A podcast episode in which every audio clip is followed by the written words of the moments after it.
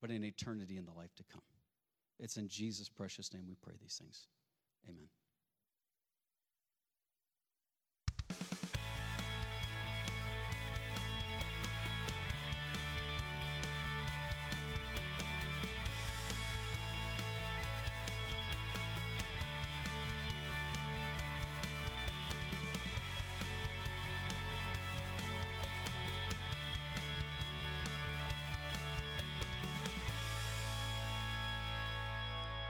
Good morning, Bettendorf Christian Church family.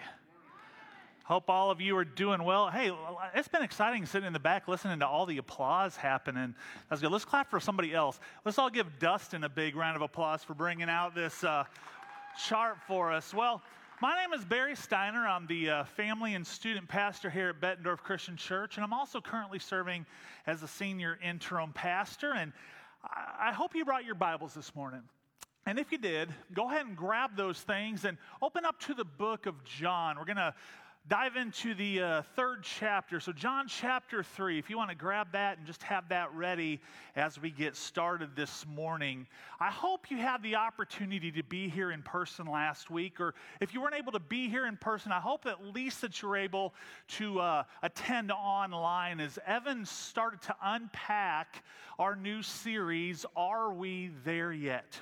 And no exaggeration, are we there yet? Is probably something I've heard hundreds, if not thousands of times in the 24 years that I've served as a children and student pastor, taking them on camps and trips and retreats. And really, even since the six years that I've been able to serve here, we've taken our students to Illinois and Indiana and Missouri and Michigan, uh, to Tennessee and Kentucky and Georgia, and even out to Colorado. And while we are in Colorado, we had the opportunity to go to the, you know, the four corners. So we also hit Arizona, New Mexico, and Utah. And you could bet on that trip I probably heard, Are we there yet? Uh, at least once or twice.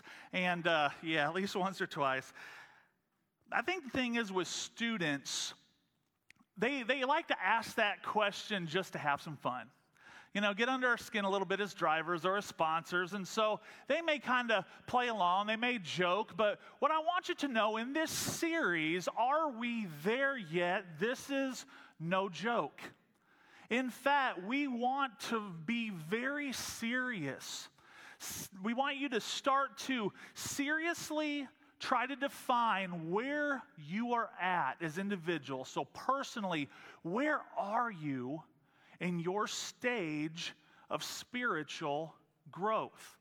And, and we want to encourage you to move from the stage you're in to the next stage. Or if you're finally here, if you've made it, the thing is, Christ has called us to continue to go towards righteousness and continue to work out our salvation, as Evan explained to us last week. And so it's been exciting, just one week into this series, and it's just been amazing to see how God has already started to work calls have been coming into the office this week where um, we've had members of our church family calling in and saying, Hey, I realize that like I'm in one of these stages here, but I don't want to stay there. Like, I want to move into the next stage. And so they've explained to us what they're doing or what they believe God has shown them so they can begin to move on to the next stage. It's been exciting to hear of the discussions that have taken place um, within our life groups and how you guys are challenging one another to move on to the next stage. And I wish I could go into some of the details of of, of some of the things I've heard, but I've heard some of our church family members have made life changing decisions already, saying, Listen, we hear God is calling us to do this. We hear God is calling us to change that. We feel like God is leading us to this. And so, if God is already doing this in one week, I cannot wait to see where we are at in nine weeks after we see what God continues to do in this series. Can I get an amen? You know, these stages that we've referred to, these, these things that Evan introduced to us last week, we, we took them from a chart or from a book uh, by Jim Putman. And uh, he wrote a book called Real Life Discipleship. And so he goes into um, these stages of, of being dead and the need to be born again, of, of being an infant, a child, a young adult, or a parent. But the quadrant I guess we want to focus on this morning, man, that was cool, wasn't it? We get to, we get to talk about what it means for somebody to be in the spiritually dead stage and for their need to be born again. And I want to stop right here because, in my opinion, I truly believe born again is a churchy word. I've had a lot of conversations with people who've not made a decision to follow Christ. I'll call them an unbeliever. I've had a lot of conversations with an unbeliever where this is confusing and they ask, why do I need to be born again? Or what does it even mean to be born again? And I think this is something that Jesus himself dealt with. I, I, I think Jesus dealt with what it meant to be born again. How many of you are familiar with the story of Jesus and Nicodemus? We find that story in John chapter 3. And what we find out is Nicodemus is a, a Pharisee, he's a member of the Jewish council. And then we see that he comes to Jesus at, you know, at night in secret because he doesn't want his Pharisee buddies to know what he's doing.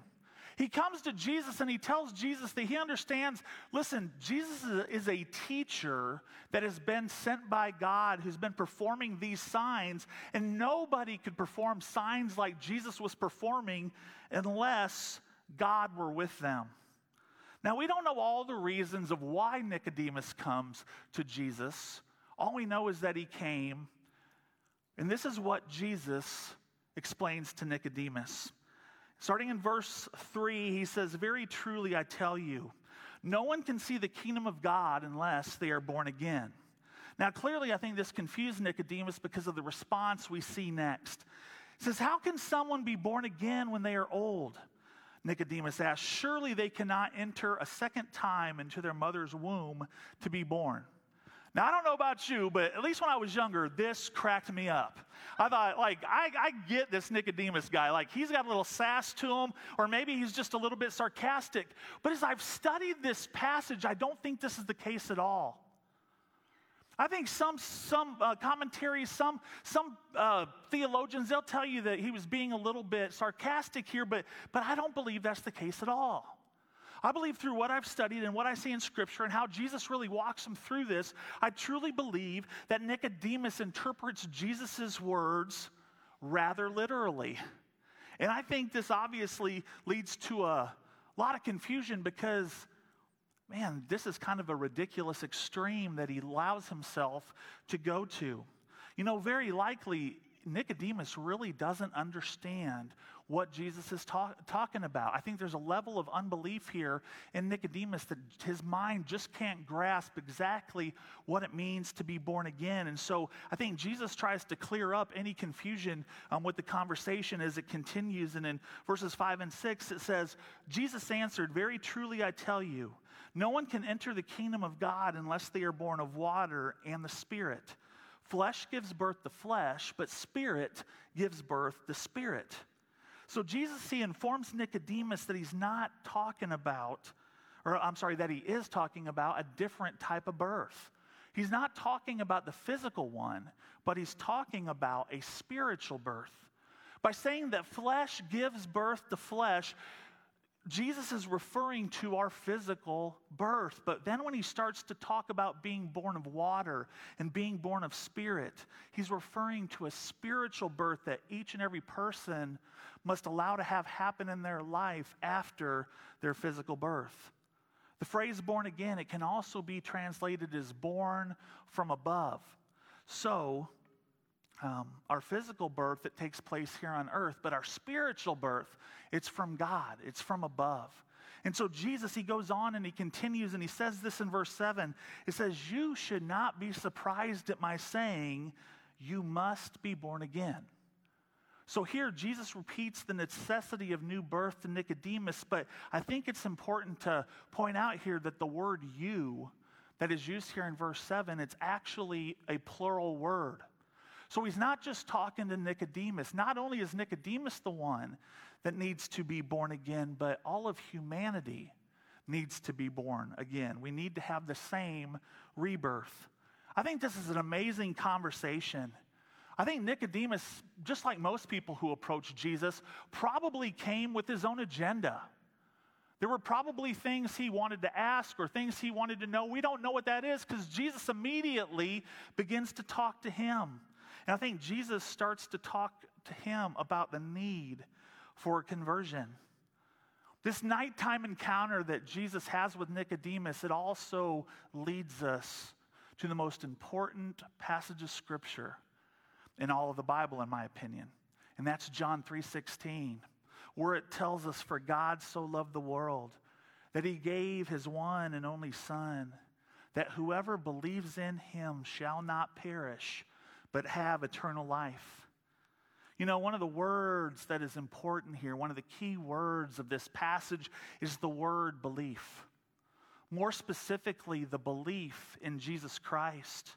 However, the spiritually dead, this stage that we're talking about here this morning, it is characterized by the word unbelief. Unbelief, specifically an unbelief in Christ. And scripture tells us that those who do not believe in Jesus, says that they are spiritually dead. Paul tells us in Ephesians 2:1 he says, "As for you, you were you were dead in your transgressions and sins." The first part of Romans 6:23 it says that the wages of sin, I'm sorry, yeah, is death. This means that every person born in this world is born spiritually dead. There's a need for each and every one of us to have a spiritual rebirth. We're dead in our transgressions and our sins. Without Christ, we are separated from God, who is life. Romans 3:23 it tells us all of us have sinned, for all have sinned and fall short of the glory of God. Now, I think it's important to take a pause here, and I, I, think it's important for me to let you know, if you don't know this already, that each and every one of us who are here in this building or watching online, every one of us are going to die one day. And I know that that kind of brings a downer to our meeting this morning, doesn't it? But there's a truth to it. No matter how many miles we jog, or how many vitamins we take, or how many times we go and consult our doctors, each and every one of us, unless the Lord comes back, and that would be pretty darn cool, but unless the Lord returns, Every single one of us in this room will die a physical death. But believe it or not, I think there's something worse. And that's a spiritual death. And what Scripture tells us is those who are apart from Christ, those who do not know Him, those who have not made Him their Lord and their Savior, they will experience this spiritual death. Revelation 20, it speaks of the second death, which will be experienced by all again who enter eternity without receiving Christ as their Savior. Listen to what the Apostle John writes about this revelation that Jesus gave him. Um, it's in uh, chapter 20, verses 14 and 15. And he says, Then death and Hades were thrown into the lake of fire. The lake of fire is the second death. Anyone whose name was not found written in the book of life was thrown into the lake of fire. And this is why there needs to be such an urgency this morning. This is why there has to be an urgency of discipleship. I don't know if you know this or not, but the typical church believer will die without ever leading a single person to Jesus Christ. The average believer will die without leading a single person to the life saving relationship with Jesus Christ. And listen, this is a shame. This is an absolute shame when we consider that hell is real. There may be some of us in here this morning who have family members who do not know Jesus. We may have friends who do not know Jesus. And I believe it is our responsibility to take the gospel message, the loving gospel message of Jesus Christ to our family, to our friends, to our neighbors, to our coworkers, to our enemies, to people we don't know, and give them this life changing answer of Jesus. This is what God has called us to. Listen, I might even be speaking to some of you this morning There are some of you this morning who are here. You are living in this spiritually dead stage. You've not yet been born again. And if I'm talking to you, my prayer for you today, my prayer for you this morning is that you would accept Christ as your Savior, that you would believe in Him, that you would confess Him as your Lord and your Savior, that you would repent of your sins and that you would be baptized in to Christ, and then you would live each day as a new believer, that you would become a disciple yourself and you would start to share the gospel message with those around you or I at least hope that you'd be willing to have a conversation. I hope that you'd be willing to talk with somebody who is in one of these other four stages we'll continue to talk about through this series. Find somebody who can talk to you. Listen, I would love to talk to you. Our elders would love to talk to you. Our life group leaders would love to talk with you. Listen, today could be the day that you accept Christ as your Savior. Now, before we continue this morning, I want to make perfectly clear what Evan and I are trying to accomplish through what we feel like the Holy Spirit, what God has given us. I want you to know, like, what we're doing, where we're heading. And it's important that we, we understand that we're talking to each and every person on two levels. The first level that we're talking about um, is, is, is clearly where are you? Where are you on this graph? Where are you on this chart? If you are spiritually dead, our hope is for you to be born again and enter into infancy. But if you are an infant, our hope and desire for you is that you will recognize that that is exactly where you are, and then that you would desire to move now to the child stage. And if you're in the child stage, our hope is that you would realize exactly where you're at. And then you would be encouraged and have a desire to move to young adult and then on to parent. And that was what we had happening all week in the office. I loved it. There's been a lot of stuff going on around here since last March with COVID and, and, and just all the changes that have been taking place. It has been stressful. It has been hard. But Evan, I can say this because I don't think he's around and I can make fun of him a little bit, but I'm not really making fun because it was awesome. He was running around like a little kid with a smile on his face saying, I just got off the phone with somebody and they want to go from one stage to the next. And it was so awesome and exciting to see the passion of somebody wanting to make a decision. And so, again, we want to encourage you. Where are you? This morning, we're going to be talking specifically about those who are spiritually dead, but everybody else needs to pay attention because that's not the only thing that we will be talking about. I want the rest of us to be able to say, okay, this is where I'm at, but there's something else I need to do. You know, a couple months ago, we spent a few, few weeks in our focus series, and the whole purpose of that whole series was to do an in depth study, an in depth look at the Great Commission. This is Jesus' final command to his disciples before he goes to heaven, you know, before he ascends. And, and he tells his disciples in Matthew 28 18 through 20, he says, All authority in heaven and on earth has been given to me. Therefore, go and make disciples of all nations, baptizing them in the name of the Father, the Son, and the Holy Spirit, and teaching them to obey everything I have commanded you. And surely I am with you always to the very end of the age. And I share this this morning as a reminder that if you've accepted Christ as your Lord and Savior, He has commanded you. He has commissioned you. He has charged you with the responsibility to go and to make disciples. So I want you to understand that even if you're an infant, it is your responsibility to be a disciple. It's your, your responsibility as an infant to tell somebody who's in the spiritually dead stage that they need to be born again. God has a purpose for each and every one of us because I believe this intentional discipleship requires the disciple maker to respond to a person's stage of spiritual growth. So, the second thing we want to accomplish through this series is this we want to help you understand how you can recognize somebody who is in this stage. We want you to recognize somebody who might be in this stage. So, what I mean is this if you're a young adult, we want you to be able to recognize somebody who might be in the infant stage, to recognize that. And then, how can you, as a more mature believer in Jesus, how can you help this person who is in the infant stage move on to the child stage? And how can you lead somebody, if you're a parent who's in the young adult stage, to be a parent themselves?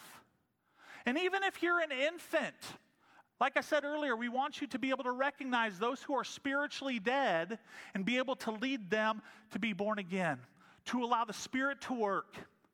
And so I hope this morning that, that I'm making this clear. And in the time we have left this morning, I want to refer to Jim Putman's book, and I want to share with you three things. I want to share with you how to recognize the spiritually dead how to understand the needs of the spiritually dead, and then what to do with the spiritually dead. So, first this morning, I want to look at how to recognize. How do we recognize the spiritually dead? As a reminder, the spiritually dead are characterized by their unbelief in Christ.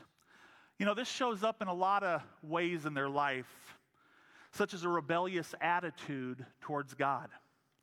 Because the sinful nature is allowed to rule in the heart of the spiritually dead, the relationships of an unbeliever tend to be shallow and they tend to be broken. The beliefs, values, attitudes, and behaviors of the spiritually dead include these things. So, again, these are the beliefs, the values, the attitudes, and the behaviors of the spiritually dead. And this is what they include it includes either a disbelief in the supernatural altogether, so no God, no angels, no Satan, no demons. Or maybe the belief is in many forms of the supernatural, which in, would include multiple deities and interactions with the dead, superstitions and astrology, and so on. There's disbelief in God, which is atheism, or a belief maybe in the possibility of a God, or possibility that God doesn't exist, uh, which is agnosticism. Or maybe there's a belief that God exists, but he's different than the God of the Bible. Maybe there's a belief in one God, but there's many ways that we can get to him. There's an anger towards Christians and the church. Sometimes there's an ignorance or a confusion about God or Jesus or the church. Many times, people who are spiritually dead are misinformed about spiritual biblical truth. They have spiritual blindness, I guess we could call it. There's a belief in the answers that they're seeking and they're looking for can be found in worldly prestige, in fame and power, and so on. There's a belief that they are as good as everybody else, so they don't really need a Savior. Or maybe on the flip side of that, there's a belief that they've done too much wrong, that they're not very good people, and that there's no way that God would love them or that God would want to save them.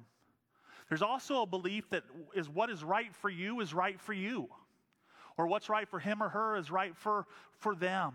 That there is no absolute, that there is no right or wrong. So, so those are some of the values and things, but these are some of the representative things that the spiritually dead would say that reveal who they are. And listen to some of these. Maybe you've heard them before, but again, anytime you hear these things, it should almost set off like a, like a radar in you. And you should say, you know what, I heard that. that. That's kind of a quality or a characteristic of something that the spiritually dead would say. I don't believe there is a God. The Bible's just a bunch of myths.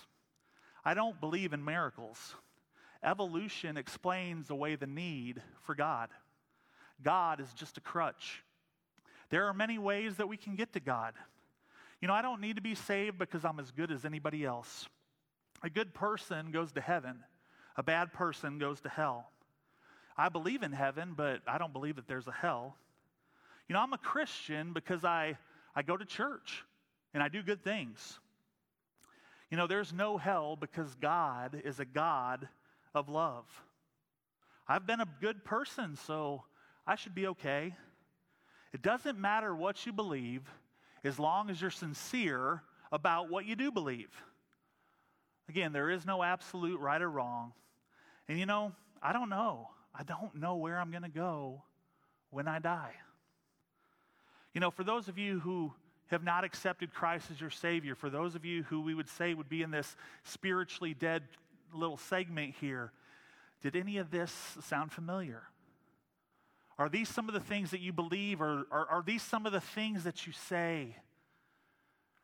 For those of you who fit in within any of these other spiritual growth stages, I hope you listened. I hope you paid attention because these are ways that we can know somebody is here and then we can lead them. These are once again ways to recognize the spiritually dead. So now I want to share how we can understand the needs. How do we understand the needs of the spiritually dead? I think first we need to remember that every single person on earth is unique. Each and everybody has been raised differently. Some of us have been raised with a non Christian worldview. Some of us have, may have been raised Buddhist or into Hinduism. Other people just doubt God's existence. I think some of us may have come from Christian homes, or maybe our parents took us to church, but maybe, you know, every other day of the week it was a little bit different. We've seen a lot of inconsistency in people who call themselves Christians. So we may actually believe in God, but we just don't like Christians and we don't like the church. A lot of us think that the church is filled with a lot of hypocrites. You know, despite the differences in their backgrounds, the needs of the spiritually dead are simple. So here's the needs. Some of these things include this a secure relationship with a mature believer.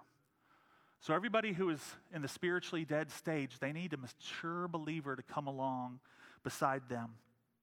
They need a picture of the real Jesus. They need a picture of the real Jesus lived out in front of them.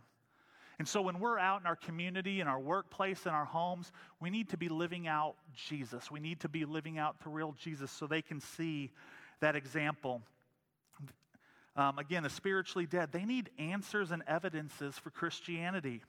They need answers to life hard questions. They need an explanation of the gospel message and an invitation to receive Christ. If we're going to share our faith with the spiritually dead, we have to build an ongoing relationship with them. And as we do, I truly believe that we'll discover the reasons for them not being a Christian if we take the time to listen. We need to take the time to listen to understand why people have not accepted Christ. And then when we do that, we have to earn the right to speak into their lives so that we can deal with these issues one at a time. I think the best evidence that every single one of us who call ourselves Christian have for our faith is the time and the love that we give to other people.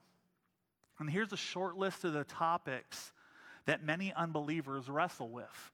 So these are things that unbelievers struggle with and deal with how a good God could allow evil to happen in the world. A lot of unbelievers struggle with the authority of Scripture and evolution. And is there a God? I think they struggle with the violent parts of church history, struggle with atheism and agnosticism. Maybe they struggle with the previous hurts, maybe that they've experienced in past involvement within the church. There's so many false religions and so many cults think a lot of people just get mixed up in what's what and what does Jesus really say. And I think they have difficulty in underst- understanding how the Bible is different than other religious books that are out there. So, once again, for those of you who have not accepted Christ, did any of these questions or struggles sound familiar? Are these things that you're dealing with? Because if it is, these are things that can be answered for you. You know, while the spiritually dead need answers, the answers that mean the most are the ones that come from somebody who's a Christian themselves, somebody who's changed, somebody who was once lost but is now found. There are good and reliable answers out there for all the questions and challenges that the spiritually dead may have. And listen, I think for many of us, that's kind of a block. That's a stumbling block for us, is because we realize if we go and we talk to the spiritually dead, they may ask questions that we don't feel like we have the answers for, that we're not prepared to do this. Now, I want you to understand that's the importance of God's Word. That's the importance of Scripture, and that's always the first place we should turn. But I also want to encourage you, if I could, I want to encourage you to get involved in the classes that Evan explained to us last week. These five core um, foundational classes you know, once again, if you weren't here um, or if you just need a reminder, these classes are what is Christianity? Who is a disciple? What do I have to offer? How do I share my story? And how to view the world through a biblical lens. Now, listen, these classes, they're going to be offered both in person and online, but we're just asking that you get signed up in advance. That way we can send you a link, especially, you know, those watching at home. You know, I promise you, if you want to be serious, if you really want to get serious about making disciples, if you want to get serious about being able to answer some of these hard questions, these challenging questions that unbelievers may have, these classes, they will help you out tremendously. They will prepare you for disciple making. So, listen, if you truly want to follow the Great Commission, if you truly want to follow Christ's command, I, I encourage you, I really encourage you to take the time to do this and to learn. Again, if you're interested, you could register through the church app. You could register through the church website. And if you need help doing this, you can go out to Guest Central this morning and they can help you out. Or feel free to call into the church office anytime this week. Now, the last thing that I want to talk about this morning is what to do with the spiritually dead. What do we do? Like, how should what should we be doing in their lives? And the big word that I just really want you to understand, and if you forget everything else, remember this share. You need to share. And I want to talk about the things that we need to share. The first one is this you need to share your testimony. Now, one thing I learned first service is I am not a multitasker.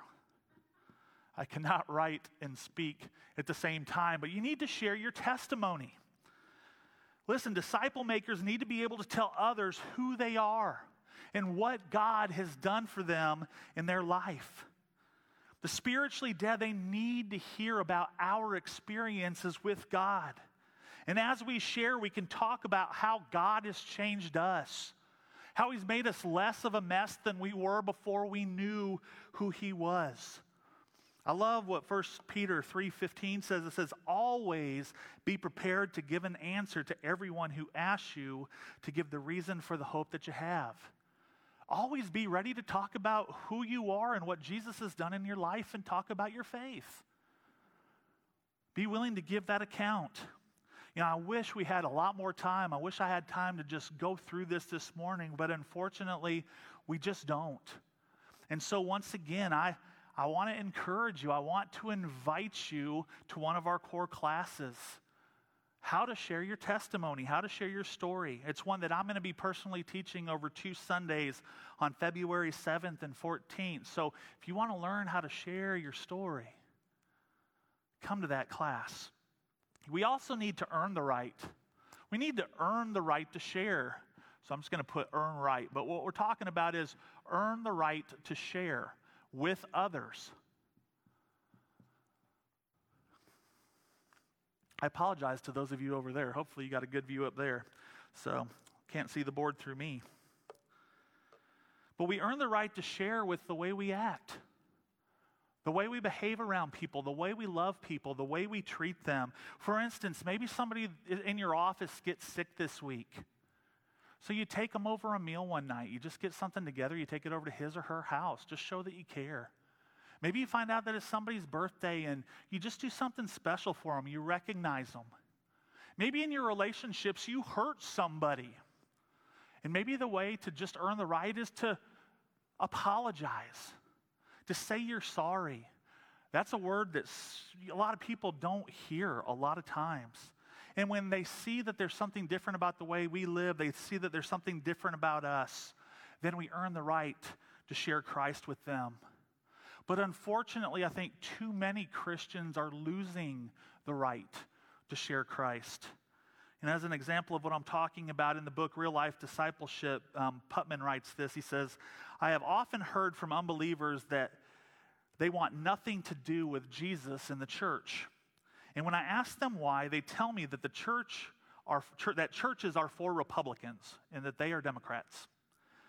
What this tells me, Putman writes, is this. He says, is that Christians are often better known for who they vote for on earth than who they live for in eternity.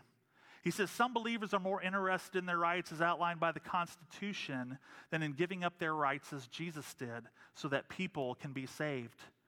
Now, Putman, he wrote this book 11 years ago, but it still seems so relevant to a lot of what I hear from unbelievers today.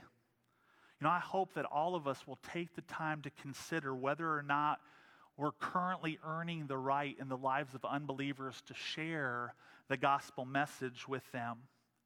Now, the next thing we need to do with the spiritually dead is we need to pray.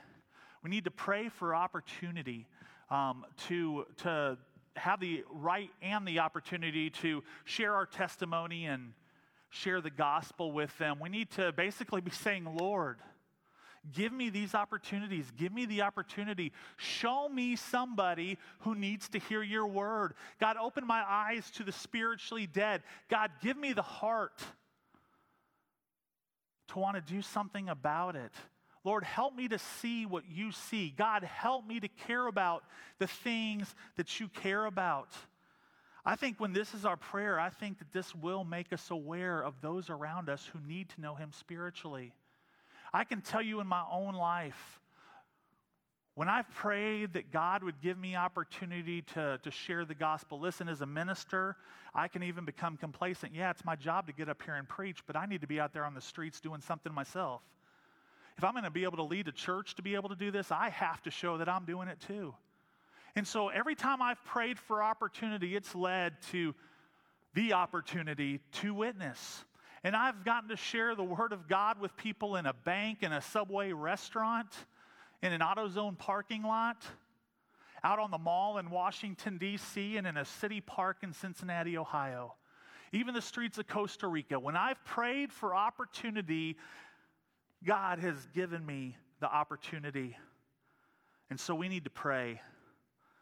And the final thing is this we need to share and I've realized how bad my handwriting is. We need to share the gospel. It's one thing to share your story, it's one thing to share what God has done for you. But once we've shared our story, what God has done for us, and we've earned the right to continue to pray, or, or, I'm sorry, continue to talk with that person or work with that person, we pray for opportunity, then we have to share the gospel. And I think, again, this is for, for many of us where we get scared. This is where many of us balk at the opportunity because we feel like we don't know enough. But just very quickly, for those of you who are living in the spiritually dead stage, but also for those of you who might be in another stage that just need to kind of know what you need to share, I want to go through this. And listen, this is a Cliff Notes version. We need to share how, according to the book of Genesis, God created us to be in a relationship with Himself. He created, I'm sorry, he created a perfect world and he created us perfectly at the time. His design was for us to be in a relationship with him. And because he is our creator, this gives us life. This relationship with him is the source of life. Now, listen, it was a perfect world. God and man, they walked together with him. There was no sickness, and there was no brokenness, and there was no death. God gave us a choice. Did we want to really be in relationship with Him? Listen, God didn't make us to be robots. He didn't create us in a way where we would automatically love and obey Him. No, He gave us a will and He gave us a freedom to choose. And because of that freedom to choose, Adam and Eve made poor choices. However, this is still a lot of the choices that we make today to disobey God and to go our own way. And this separates us from God. It separates us from Him. It separates us from His character. It separates us from the life that He gives. The book of Romans tells us that just like Adam and Eve sinned, we have all sinned. And because of that sin, we will all die. It says that separation from God comes with consequences. It's, it's guilt, it's shame, it's judgment, and ultimately, it's death. And like we talked about earlier, Revelation 20, it tells us about two kinds of death. It tells us about this physical death that each and every one of us will face, and it talks about the spiritual death for those who have not made Christ the Lord of their life. So, how can we then be saved? Well, it's important to know that we cannot do it on our own. This is nothing we can do on our own. There's no way that we can attain the perfection and the holiness that's required to bridge the gap between us and God. But according to John 3:16 like we read earlier, God loved us so much that he sent his son to save us. In Jesus he came and he took our sin. He took our sin upon himself and he went to that cross and he gave us his righteousness if we believe in him and we accept him. Jesus Christ is the only way. Jesus Christ is the only answer. He died on the cross for us. He rose from the grave for us. He paid for the penalty of our sin and He bridged the gap back to God. A person is made right with God by believing in Jesus. The book of Romans tells us that faith is to believe in Him and to obey Him. It also tells us that a person who believes confesses that Jesus Christ is Lord.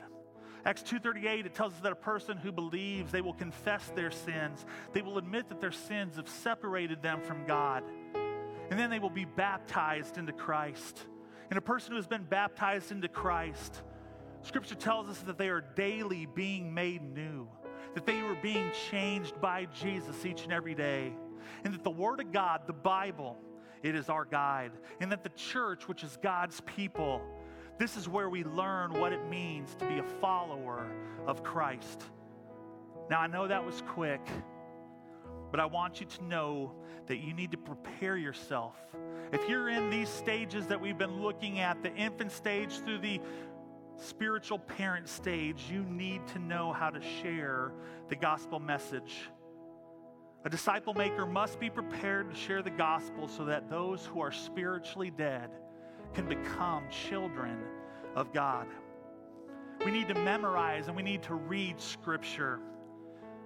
We need to read those important passages concerning how we share.